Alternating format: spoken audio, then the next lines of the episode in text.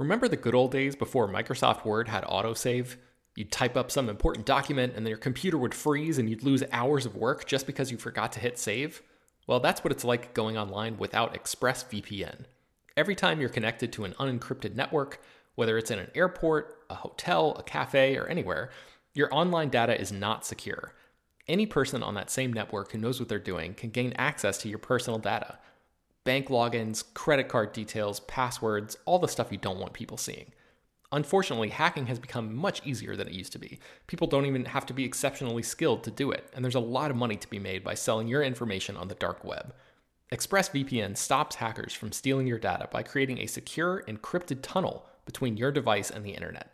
It's incredibly easy to use. Once the app is running, you literally click one button to get protected. And it works on your phone, laptop, tablet, and more, so you can stay protected on the go. I've been using ExpressVPN for a little while now, and I can rest easy knowing my info is safe and secure. I've heard horror stories of people who've been hacked, and it sounds like a massive pain to try to get any resolution in the aftermath, so I am not interested in finding out what that process is like. Secure your online data today by visiting expressvpn.com slash slash film.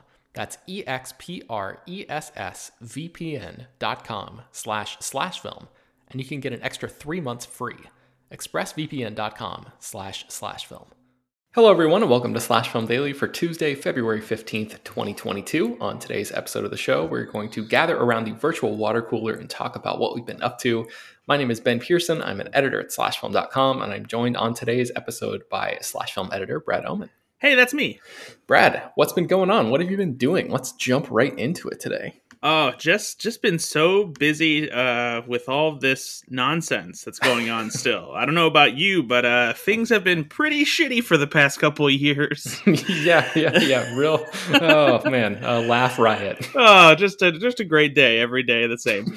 uh, no, it's um, I, I, I got to do a little bit of uh, traveling recently. Um, I went out to uh, Utah to see my girlfriend, uh, who's been out there for uh, somewhat of an extended period of time because uh, her parents opened a restaurant last year, and like a lot of businesses uh, in the pandemic, um, they're understaffed and they're just having a lot of trouble. Um, you know, making sure that their employees are are in there and that they have enough people to cover the the crowds and stuff like that. And it's a real shame because uh, it's it's a phenomenal restaurant. It's called Pogo's Great Pizza and Chicken. Uh, for those that don't know, my girlfriend is from Zimbabwe. Uh, her mom grew up there. Her dad's from the states. Uh, they met in the states, and then they uh, moved to Zimbabwe and stayed there, and that's where my girlfriend was raised, along with all of her brothers and sisters. And they actually opened up this restaurant in Zimbabwe first. So there is a Pogo's Great Pizza and Chicken in Zimbabwe, and they wanted to open up one here in the United States. So they did that last year, and it's it's been going well despite being understaffed. And uh, I was happy to be able to get out there to help them out a little bit, and also finally try the food because I had never gotten a chance to. And so I'll talk about that a little bit later um, the food itself. But uh, going to Utah was was nice, especially since we didn't get to do in person Sundance this year. Uh, so it was nice just to go out there and uh, hang out somewhere else for a week and just spend some time with my girlfriend since she's been out there for about a month now. Nice, nice. Yeah. And then uh, I also bought a new TV because for the past like year or so, uh, my TV has been a little bit weird because uh, it's a Samsung and it's a UHD 4K TV, and this particular model had this issue where, after some time had gone by, these uh, little um, kind of discolored orbs would start popping up uh, due to some issues with the the backlighting mechanism. And so, if I'm watching a movie and there's like uh, a very white background or uh, like just a white color palette, um, these orbs will like look purplish and like it's a very annoying distraction. And it sometimes, uh, obviously, the color changes depending on what's happening on screen, but it's starting to get too frustrating. And since so, so the lighting is on the back of the monitor, or are these like uh, pixels that are creating these orbs? No, it's it's apparently something with with the the uh, the back some an issue with the backlight stuff. I, I forget what the what the actual problem was, but I went and looked this up, and it's an issue that uh, warranties haven't been covering because they say it's a manufacturer's issue uh, hmm. that originates with Samsung, but apparently Samsung wouldn't acknowledge it as a common issue that people were having, even though there are several forums with people like, "Hey, this is happening with my TV."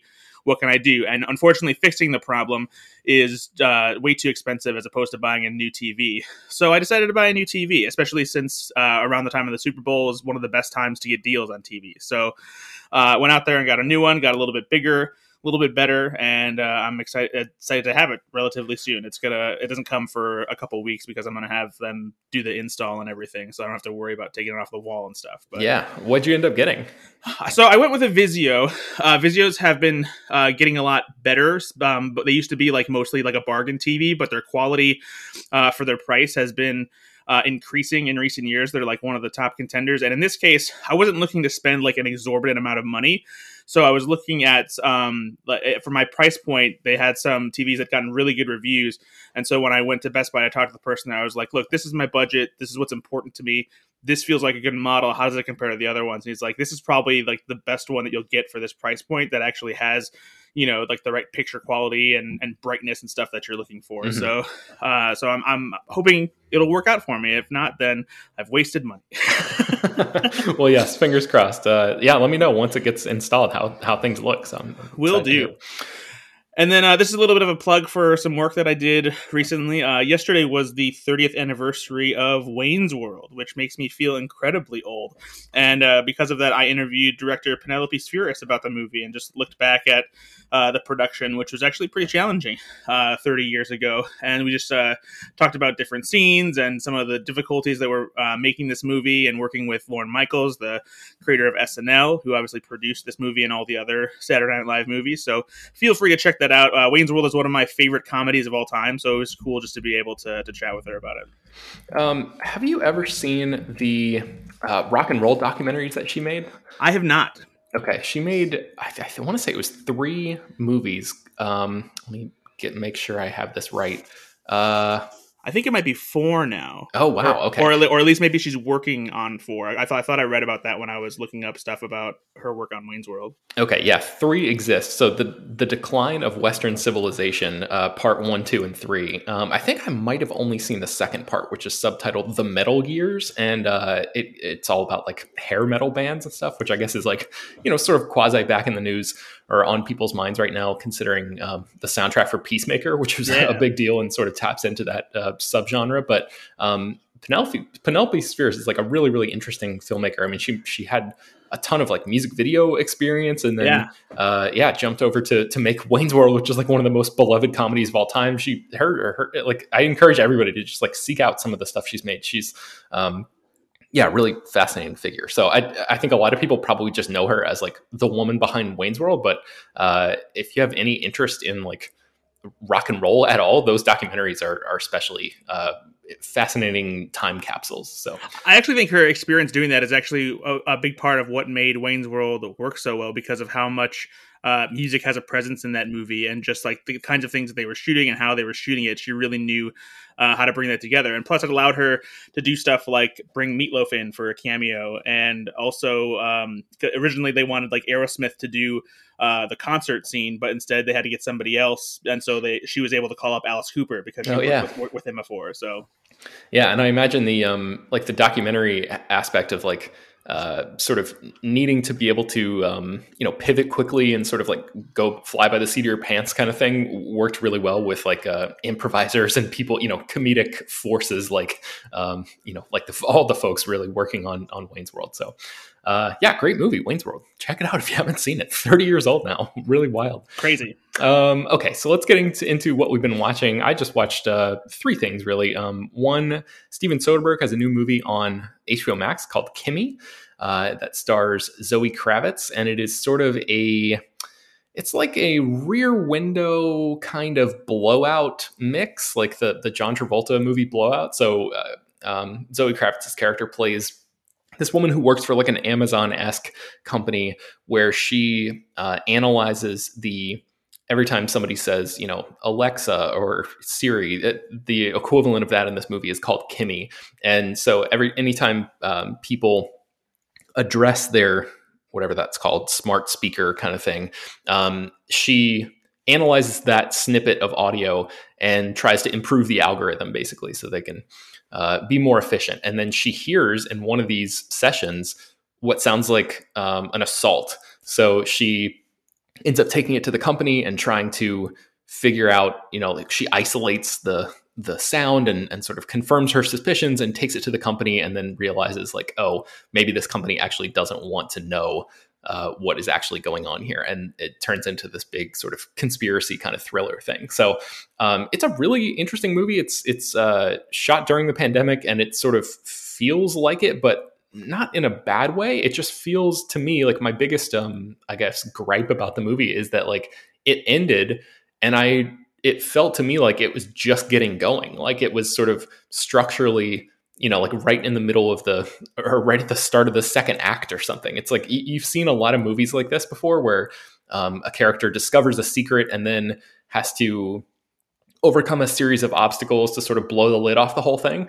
And the amount of obstacles that, uh, that Zoe Kravitz's character has to overcome in this movie, it just felt like, um, everything was like super well done. Uh, it just felt like I wanted to see more of this in a way that, um, I guess the biggest thing that I can compare it to, Brad, is like, uh, did you ever see the Bourne Legacy, the one with Jeremy? Renner? Oh, unfortunately, yes.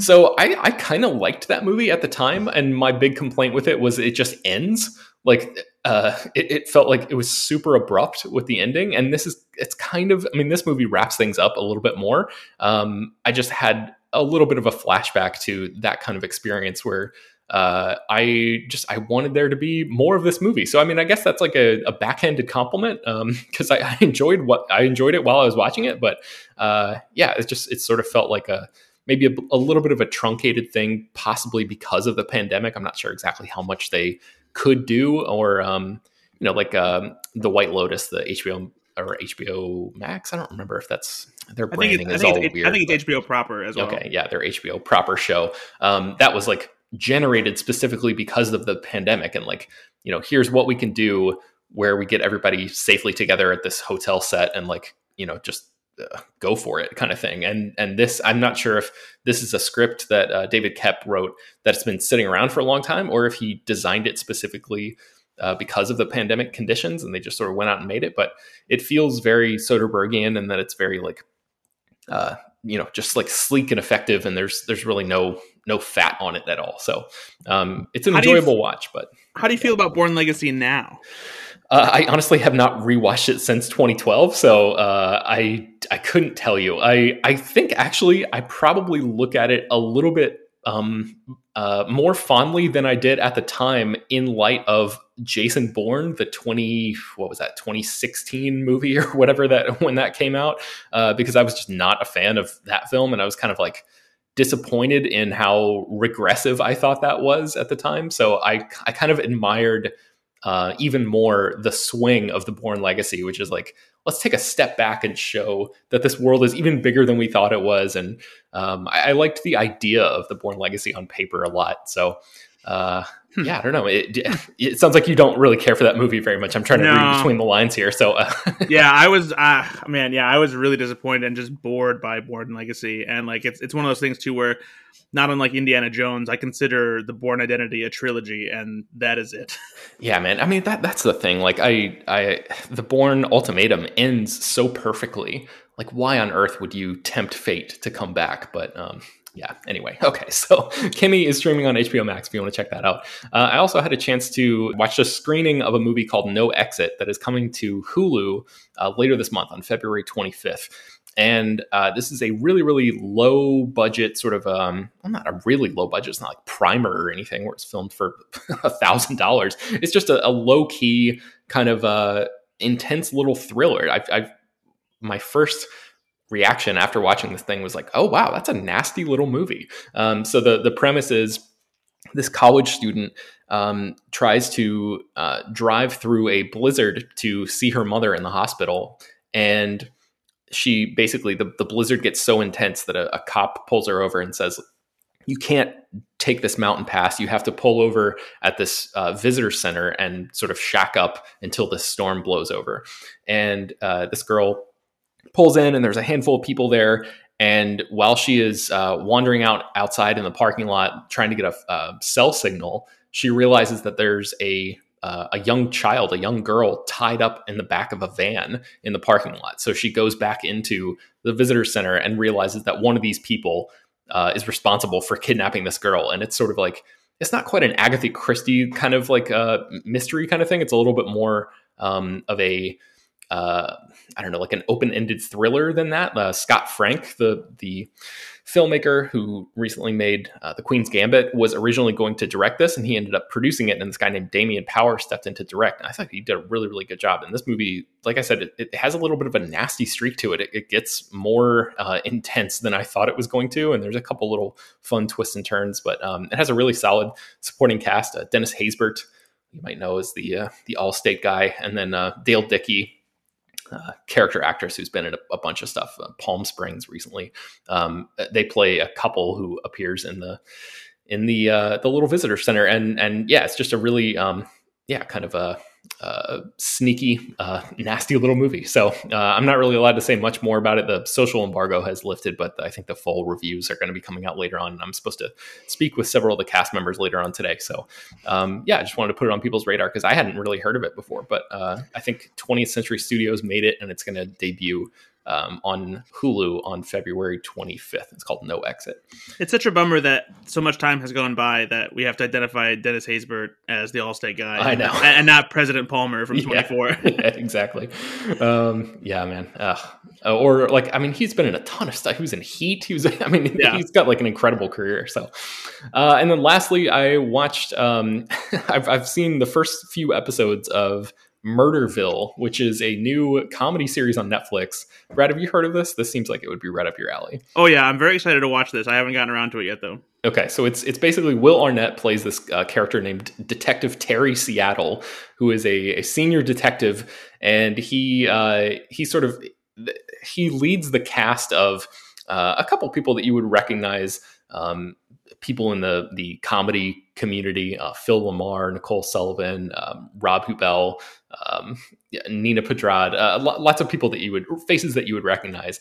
And the the premise of the show is that Will Arnett plays this senior detective, and he is partnered up every episode with a new partner, and it is like.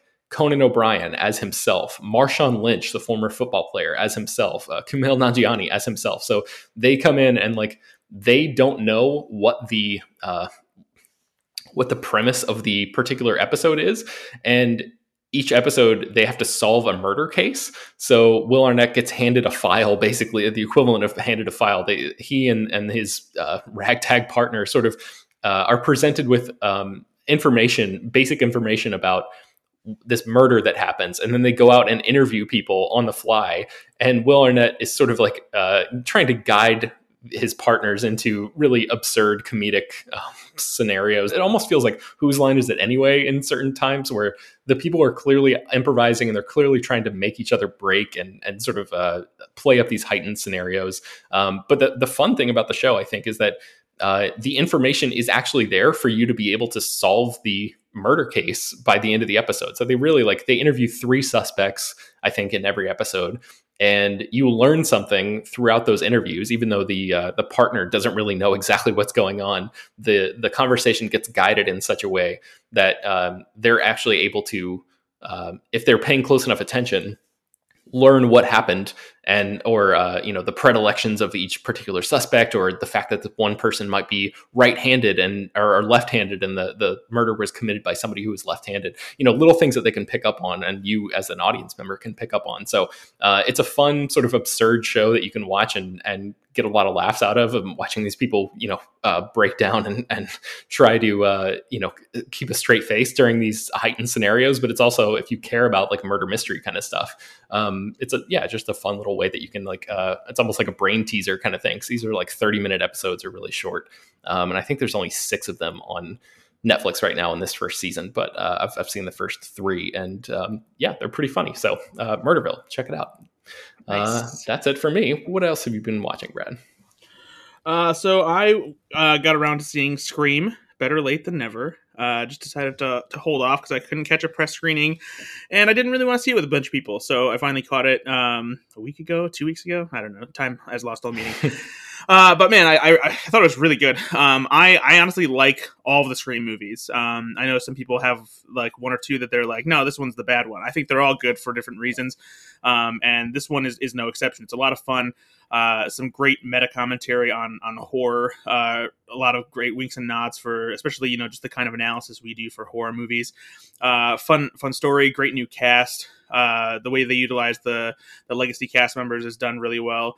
Uh, a lot more brutal kills, which I was surprised by. But yeah, just a um, a fantastic sequel, and I'm, I'm glad they're keeping uh, the Scream franchise going because I've always had fun with it. Awesome. Uh, what else have you seen? I've also uh, I watched the uh, newest version of Cinderella uh, that Sony did. It was uh, sent to Amazon last year. Uh, stars uh, C- Camila Cabello. I think that's how you pronounce her name. And yeah. yeah, so she's a big recording star. She plays Cinderella in this movie. It's a it's still set in like you know sort of a a medieval fantasy period, but it has a very contemporary vernacular and style about it.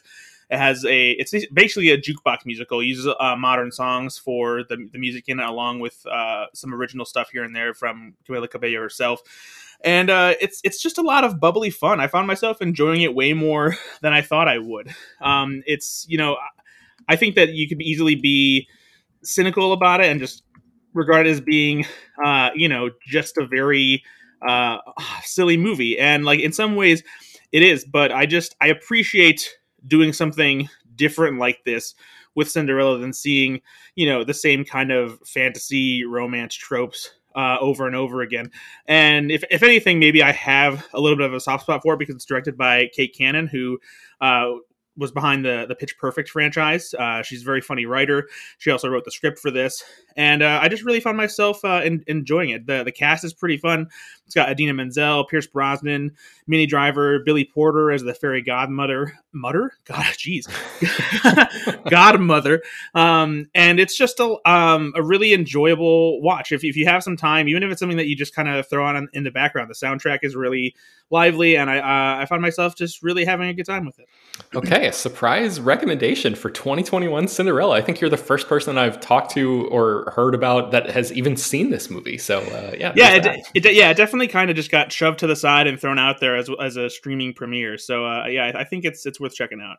Okay, what else? I watched Cold Mountain for the first time. Have Have you seen this? Have you I seen have, this? I have not, and I've never read the book that it's based on either. Yeah, so this was. I think the reason that I never really saw this is uh, it came out in 2003, and I didn't really start digging into uh, less like d- different kinds of movies until uh, my senior year of high school, freshman year of college. 2004 was kind of the time when I really started to like my cinematic uh, taste really started changing, and I didn't really care about prestige Oscar dramas like this. And this was definitely a big one in 2003. It has a uh, a huge ensemble cast um, led by Nicole Kidman, Jude Law, and Renee Zellweger, who won an Oscar for her role. Uh, it includes Natalie Portman, Philip Seymour Hoffman. It, it's uh, Donald Sutherland. Just has a great cast, and it's this uh, Civil War epic, um, and it is epic in every sense of the word. It's a sprawling story, um, very well acted. It's directed by uh, the late Anthony Minghella, and uh, it's it's very good. It's you know it's exactly the kind of thing you expect from a, a uh, prestige Oscar war drama, but uh, it's a, a very compelling story and uh, you'll just as you're watching it, you'll just be like, "Oh man, this person's in this. Oh wow, this this person's in this movie. It's it's it's crazy." Uh, so if you've for some reason uh, never heard of Cold Mountain, never got around to watching it, I definitely think it's uh, it's worth checking out. Okay, where did you watch that? Do you know if it's streaming anywhere? Um, that is a good question. Where did I watch? I want to say that it was on Netflix right now. Let me double check.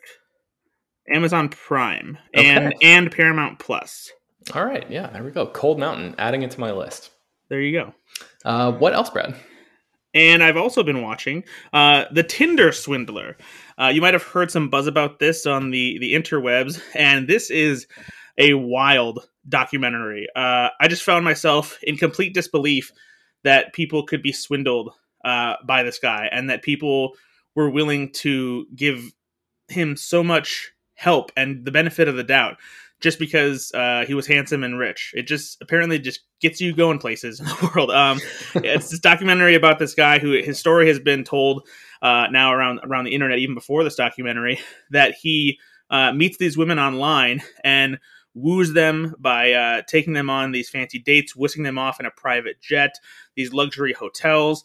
And then after uh, striking up a relationship with them, suddenly uh, he needs financial help. Uh, his background that he created is that he's the son of this uh, diamond mogul, essentially, and so he's heir to this uh, the, the, someone who they refer to as like the Diamond King, and so uh, he's got all this money, and he he makes it look like he has it, and then he says like he gets into trouble where like he has enemies who are after him because of his profile and stuff like that. And so like all of a sudden he can't use his his credit cards and he has to lay low. And so he asks these women most of whom who are are fairly some who are fairly well off um to to get send him money like thousands of dollars to help him out. And like he promises to pay them back.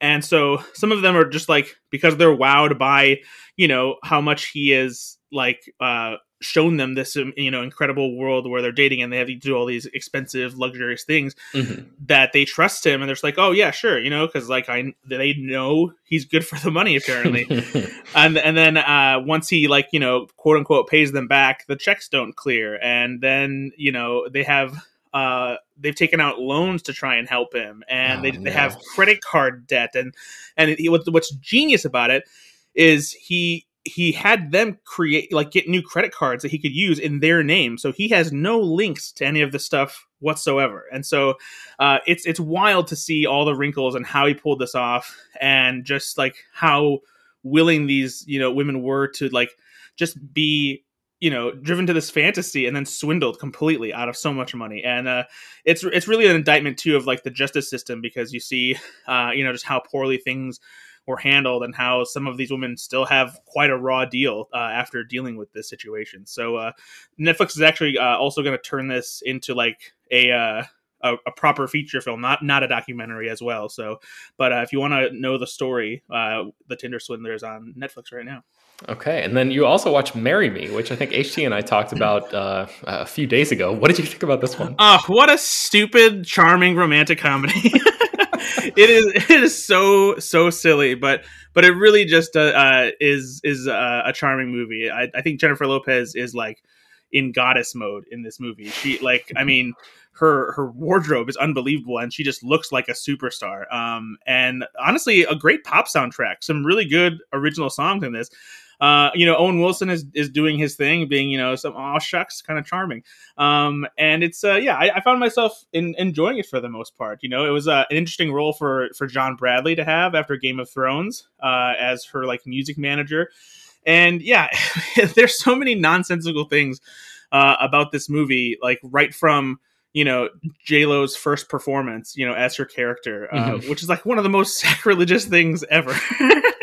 so that, that's the thing, Brad. Like the, that that perform describe that performance just a little bit for people who don't know. So the song is basically like based around the concept of like going going to to church and like tying it to like this relation like your relationship and like um like uh it's how, how do I? She, she's this? wearing like this uh, this outfit that has a cross on it, but it's like yeah. super suggestive and like it's, it's know, gold, golden, tight. golden and shining. Yeah, and and then all of her dancers are nuns wearing equally sparkly outfits, but like with like thong unitards and like like spark sparkly uh, tights and it yeah very suggestive dance moves and it is like I imagine what they were going for is probably something akin to like Madonna's kind of stuff, but like yeah.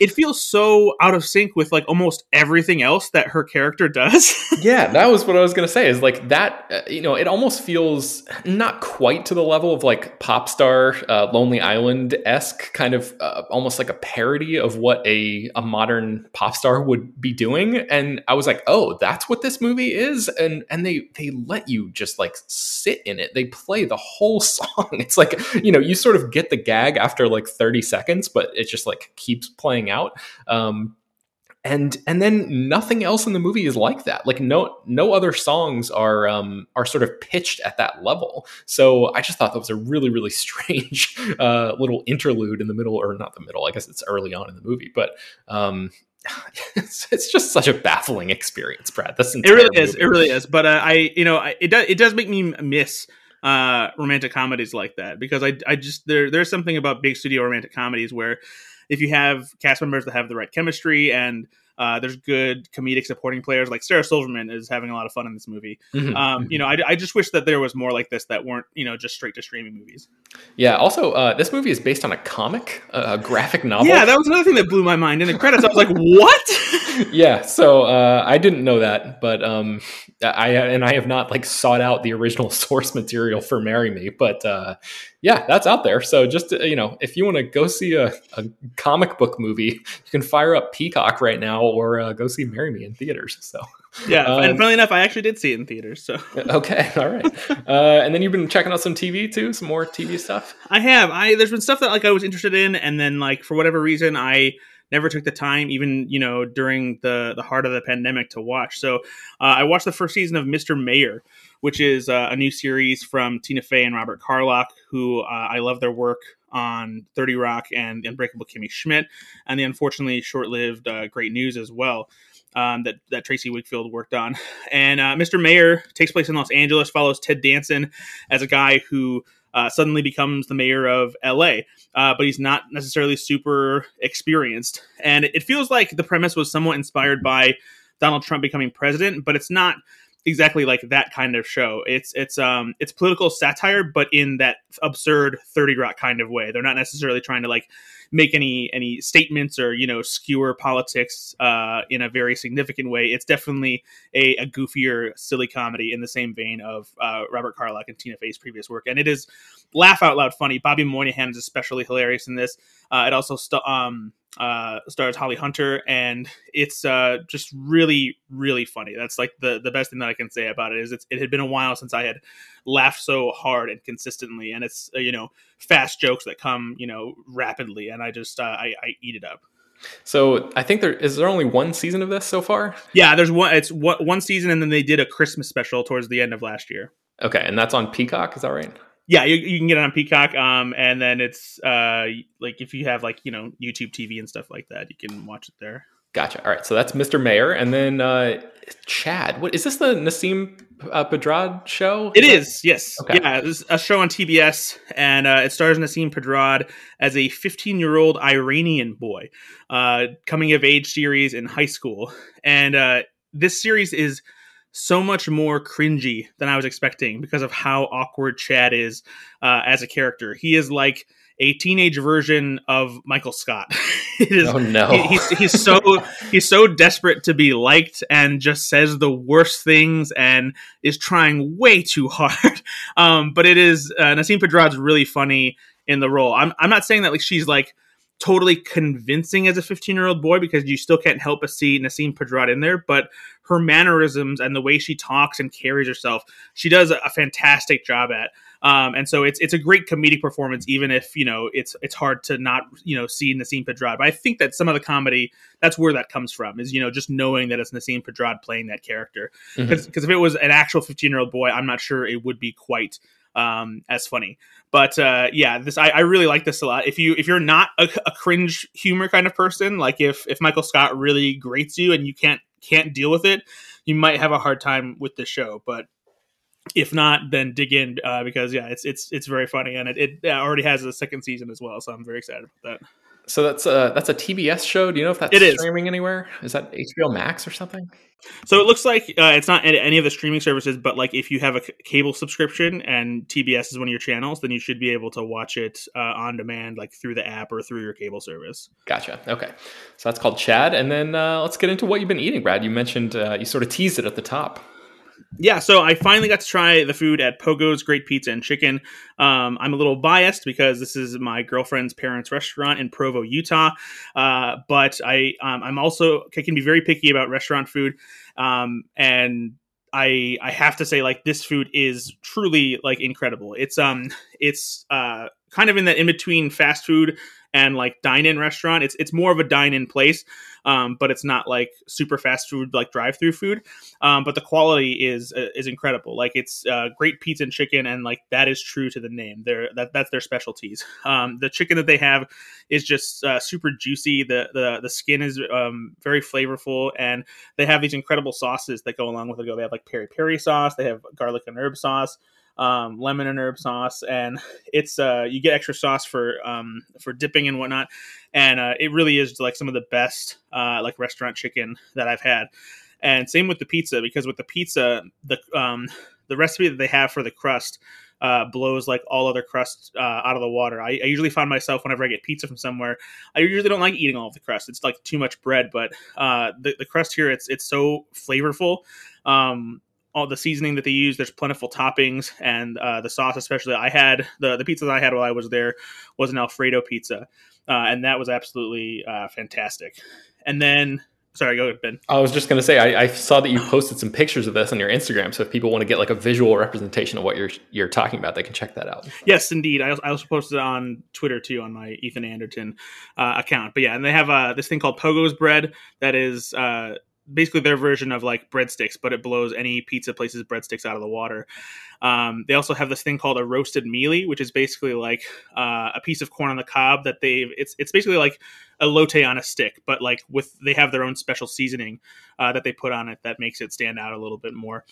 And then uh, the I think the thing to die for though at Pogo's is this dessert called baked pudding.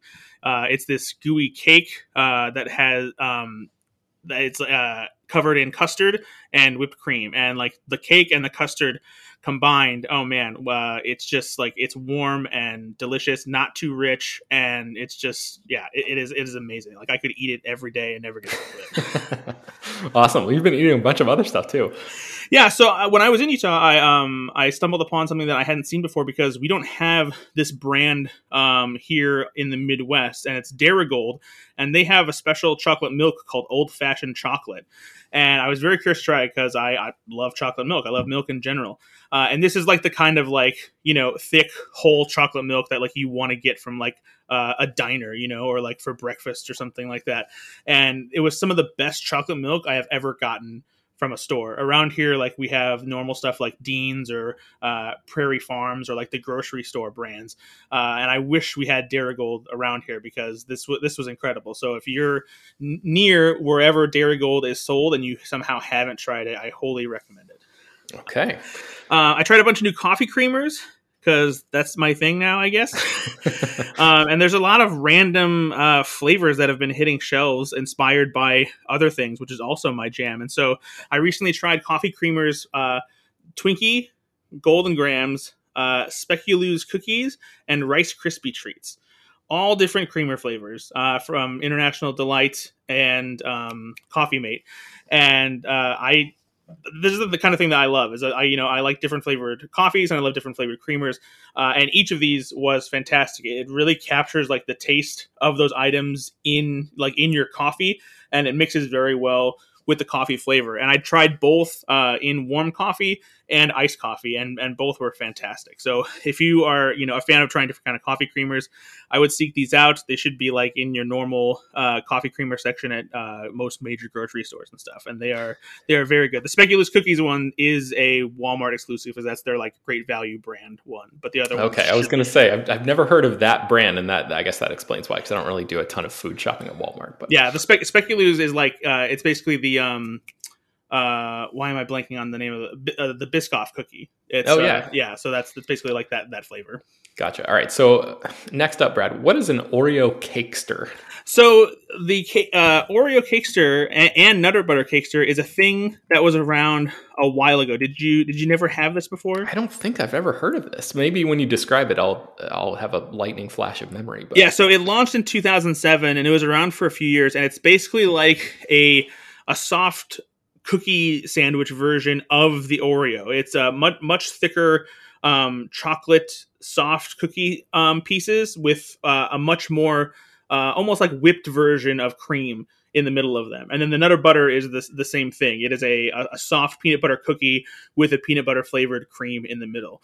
And so is it like an like an oatmeal cream pie or something almost? Yeah, but it's the the cookie itself isn't. Uh, it's a little bit more spongy, I guess you could say, because mm. the the oatmeal cookie is a little bit more uh, dense, uh, okay. and so and so even though the cakester uh, cookie pieces look thicker, uh, they're they're a little bit softer. Gotcha. Okay. Um, but yeah, so I like these when they were around back in the day, and then they disappeared for for the longest time. But they just came back this year, and, and so I found them in stores. They should be also in gas stations, like in individual package and stuff like that. But uh, I definitely miss these, and it was it was nice to get them back. And they they have the exact same flavor as I remember, so that's that's all that matters. all right. So you also tried the Batman calzone and lived to tell the tale. How the hell was this experience? oh you? boy, let me tell you, it tastes like vengeance. Uh, and that's ex- exactly what it took out on my digestive system as well. um, this is, in case you haven't heard, the Batman Calzone is a special cross promotional item available at Little Caesars, and so uh, you should already know what kind of pizza you're getting when you go to Little Caesars, and this was no exception. Um, vaguely shaped like a Batman symbol. and uh, what where it folds the pizza to kind of give the impression of bat wings and bat ears uh, is it creates these like calzone pockets that are filled with diced pepperoni uh, and like a garlic cheese sauce. Uh, I will say the the actual calzone part of this was pretty tasty because the the cheese and garlic sauce and the pepperoni itself was different from Little Caesar's usual recipe, especially the pepperoni. It had a little bit of a, a kick to it. It was spicier than their, their normal pepperoni. Um, so a very greasy pizza, uh, you know, like uh, when you see pictures in their promotional items, it obviously looks very clean very well organized. But I, I open my box and it looks like a grease crime scene inside the box. um, so it's you know if, if you're not afraid of that kind of thing and you really just want to get into the Batman spirit, sure, you know, go to Little Caesars and just get, get yourself uh, this this digestive power bomb. okay, and then uh, we typically don't really talk very much about the the what we've been playing stuff, but you've been listening to a podcast recently that you wanted to highlight. Yeah, so this has been around for a while. I think they started in 2019, uh, and it's been going since then. But I started listening to the Office Ladies podcast, uh, which is a, a recap uh, retrospective podcast hosted by Jenna Fischer and Angela Kinsey, who played Pam and Angela on The Office. So, um, you know, more than just like a fan podcast, this really digs into the making of the show. They have guests from the series, from uh, supporting cast members to uh, Greg Daniels, the creator and, and writer and executive producer. Uh, they talk to like some of the, the prop master and just different crew members and uh, provide a lot of really interesting insight into the production, especially when it comes to like uh, stuff that happens with their characters. You really kind of dig into their thought process behind character motivations and details in the, in the story, and uh, just stuff that you normally don't get even if you watch you know behind the scenes featurettes. It's it's a very uh, detailed and, and fun podcast because Jenna and Angela are uh, very good friends outside of the show, be, pretty much because of the show. So it's uh, it's a lot of fun. I, I'm right now I'm in I'm nearing the end of season two, and I think right now they're like on season five or six uh, in the podcast. So I've definitely got a lot of catching up to do. I, I doubt I'll make it before they they reach the end, but yeah, uh, but it's it's a lot of fun. I'm, I and when I'm done, I'll, i might go and also listen to uh, Brian Baumgartner, who plays Kevin on The Office. Also has uh, his own uh, Office podcast as well. So I might. I was going to ask you about that. I wonder if they have like some sort of rivalry, or if it's just like because isn't his the premise of his like the same thing? It's just an episode by episode kind of thing. So I think Brian's might act more um, like an oral history, kind of like a uh, a companion to like uh, the a, book that he also wrote mm. as well. So I don't think it's quite the same thing. But like even if it is, I think the coolest thing is that since it, it has a completely different actor and he has a completely different you know perspective on the show because of his character's place in it mm-hmm. that it's probably you know equally as interesting so. Yeah yeah yeah. Okay so that's the office ladies podcast.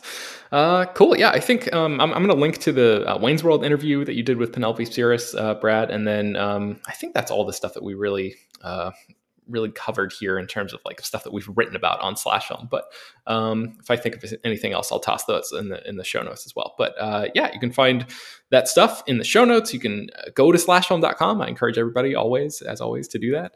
Uh, slash film daily is published every weekday bringing you the most exciting news from the world of movies and tv as well as deeper dives into the great features you can find on the site. You can subscribe to the show on apple google overcast spotify all the popular podcast apps. You can send your feedback, questions, comments, concerns, and mailbag topics to us at peter at slashfilm.com. Uh, make sure to leave your name and general geographic location in case we mention your email on the air. Don't forget to rate and review the show on Apple Podcasts. Tell your friends, spread the word. Thanks for listening, and we will talk to you all tomorrow.